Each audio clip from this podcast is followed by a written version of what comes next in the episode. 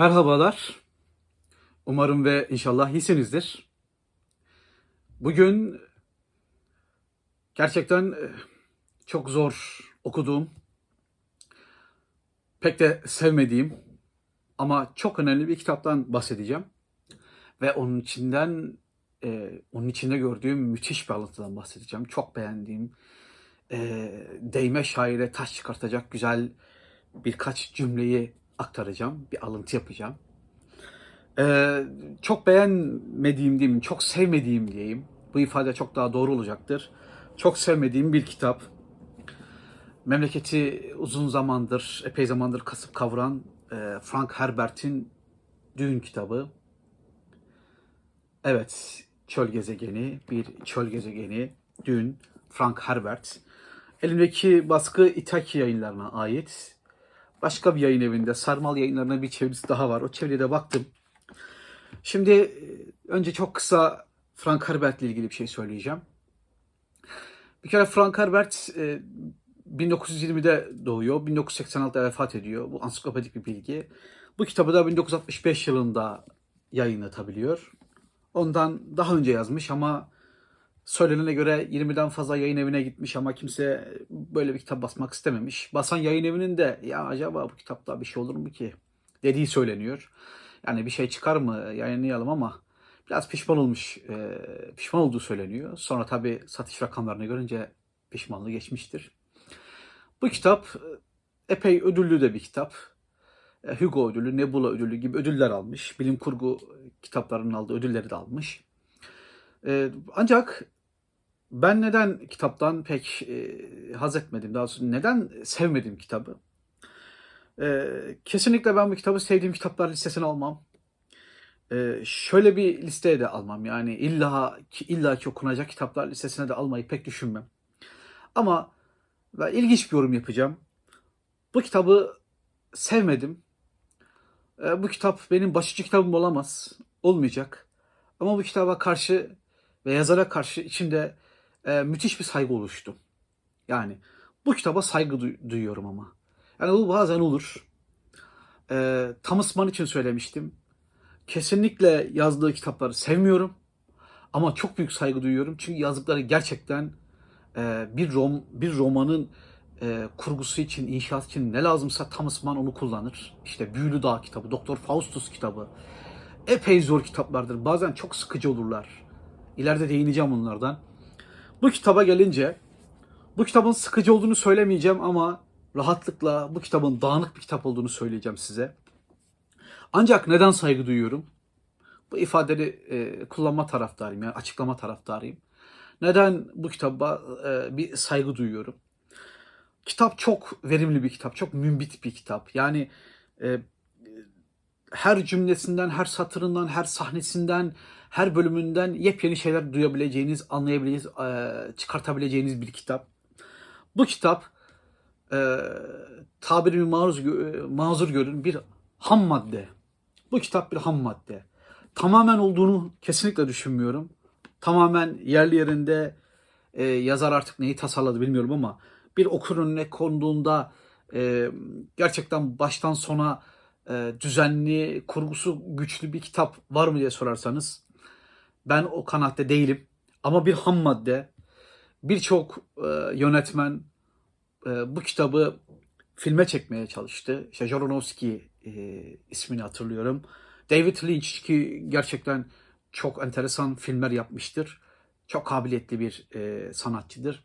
Bir anlamda e, bir dahi yönetmendir ama çok tartışmalı e, filmler yapmıştır. O da bu ham maddeyi görmüştür. Bu etkileyici içerikli kitabı görmüştür ve bu kitaptan bir film yapmaya çalışmıştır. Ama işte o kitabın kendine has karmaşıklığı, bazı yerlerinin olmamışlığı, bazı yerlerinin çiğ kalmışlığı, bazı yerlerinin e, fevkalade güzel ol- olmuşluğu nedeniyle ortaya David Lynch bir yorum çıkarmıştır ama yaptığı yorum pek de güzel olmamış. Ben de baktım. Yeni bir filmi daha var. O filmi görmedim. Belki o film daha iyidir. Genel e, intiba 2021'de çıkan filmin çok daha iyi olduğuna dair. Ama e, sizi temin ederim bu kitaptan e, onlarca film, onlarca dizi çıkar. Çünkü bir ham madde olarak çok iyi. İçerik bu anlamda e, size birçok şey veriyor. Ama e, sevmedim kitabı. E, ama çok ciddi saygı duyuyorum. Yani yaratılan bir çöl gezegeni var. Dün adını taşıyor. Bu gezegende yaşayan yerli bir halk var. Bu gezegenin kendine has bir melanj veya baharat adlı bir e, şey ürün var. E, bunu çıkarmaya çalışan, bunu elde etmeye çalışan bir madde var. Bunu elde etmeye çalışan e, gruplar var, e, güç isteyenler var. Dönemin otoriteleri var. İşte bütün gökyüzünü, evreni yöneten, galaksileri yöneten otoriteleri var. E, bu anlamda e, kitabın bir siyasi taraf olduğunu da düşünebiliriz. Rahatlıkla o melanjin, baharatın petrol olduğunu düşünebiliriz. O çöl gezegeninin Orta olduğunu da düşünebiliriz. Bunların hepsinin önü açık. Dediğim gibi tam bir ham madde. E, kitabın e, saygı duyduğum yönlerinden biri yazarın birçok dini, birçok felsefi sistemi araştırması ve bunları bir şekilde birbirine birleştirmesi, eklemesi, ortaya eklektik bir evren e, çıkarması. Bu anlamda kitaba ciddi saygı duyuyorum. Sevmedim ama saygı duydum. Bu e, Frank Herbert e, Thomas Mann'dan sonra bende ikinci kişi oldu. E, hemen hemen hiç sevmediğim kitapların ama yazdıklarına ciddi saygı duyduğum bir yazar olarak Frank Herbert'i artık bir kenara yazacağım. Eğer severseniz kurgunun e, karmaşıklığına, zorluğuna, bazen o e, çevrim içi tarzına ya sanki her şey kendi içinde de sizinle hiç muhatap olmuyormuş gibi kitap. Buna katlanabilirseniz, bunu severseniz, böyle şeyleri seviyorsanız bu kitabı e, okuyabilirsiniz. E, çok şey de alabilirsiniz. Ama dediğim gibi içerik olarak çok zengin bir içerik. E, dini konulardan felsefi konulara, ekolojik konulara, e, işte siyasi tarafının oluşuna, insanın güçle olan imtihanına, işte insan gücü kullanmaz, güç insanı kullanır. Düşünün yani. E, bunları okumak için çok etkileyici bir eser. Bunu söyleyebilirim. Ancak işte Frank Herbert, e, Philip K. Dick, e, Arthur C. Clarke, e, Roger Zelazny, e, Isaac Asimov. Bu yazarların geneli için söyleyebileceğim bir şey var. E, yazdıkları da e, o yüksek edebiyatı, iyi edebiyatı görmek biraz zor. Çok nadir görebiliyorsunuz o iyi edebiyatı. Bu iyi edebiyatı göre, göreme işimizin sebebi acaba yazarların o iyi edebiyatı çok iyi bilmemeleri mi? Veyahut bilim kurgu yazmanın kendine has bir e, edebiyattan uzaklaşma durumu mu var? Buna inanmak da istemiyorum açıkçası. Böyle bir şeyden mi bahsedebiliriz? Yani bu yazarların hemen hepsinin yazdıkları içerikler anlamında çok orijinal. Genellikle orijinal. Ancak e, anlatımlarının çok kurulaştığı, çok yani ne bileyim diyalogların üzerine yıkıldığı dönem yerler var. Ya kitap e, çok güzel bir yerden başlıyor ama hemen hiçbir betimleme yok. Direkt e, bir mevzu anlatmaya başlıyor. Diyaloglar, diyaloglar, diyaloglar, bitmeyen diyaloglar bir anlamda. Siz neredesiniz? Hangi sahne? Tam olarak orada hangi duygu işleniyor? Bu anlamda yazarın bazen e, epey bir çuvalladığını düşündüm kitap okurken. Ama dediğin gibi o dönemin veya biraz öncesinin biraz sonrasının yazarları az önce adını saydığım Philip K. Dick'ler, Isaac Asimov'lar, e, C. Clarke'lar, işte Frank Herbert'ler hepsi dahil olmak üzere biraz e, dönemin film ve dizi sektörünün acaba kurbanı da oldular mı? E, bu şeyin türün, bilim kurgu türünün öncesinin olmayışı onları çok zorlamış gibi gözüküyor. Ancak e, yazdıkları bazen hakikaten iyi edebiyat değil. Hakikaten bazen vasat edebiyata dönüşüyor. Ancak e, okuduklarım içinde söylüyorum. içerik anlamında, verimlilik anlamında, farklı bakış açılar getirebilme anlamında yani e, yönetmelerin eline geçtiğinde, başka yazarların eline geçtiğinde yepyeni şeyler çıkarma anlamında e, Düğün kitabı işte bu Frank Herbert'in bu bu kitabı e, çok zengin bir kitap. Dediğim gibi çok sevdiğimi söyleyemeyeceğim. E, dedi e, sebe- bunun sebebini söyledim. Yani ben anlatımın biraz karmaşık olduğunu, kurgunun biraz e, zor olduğunu düşünüyorum.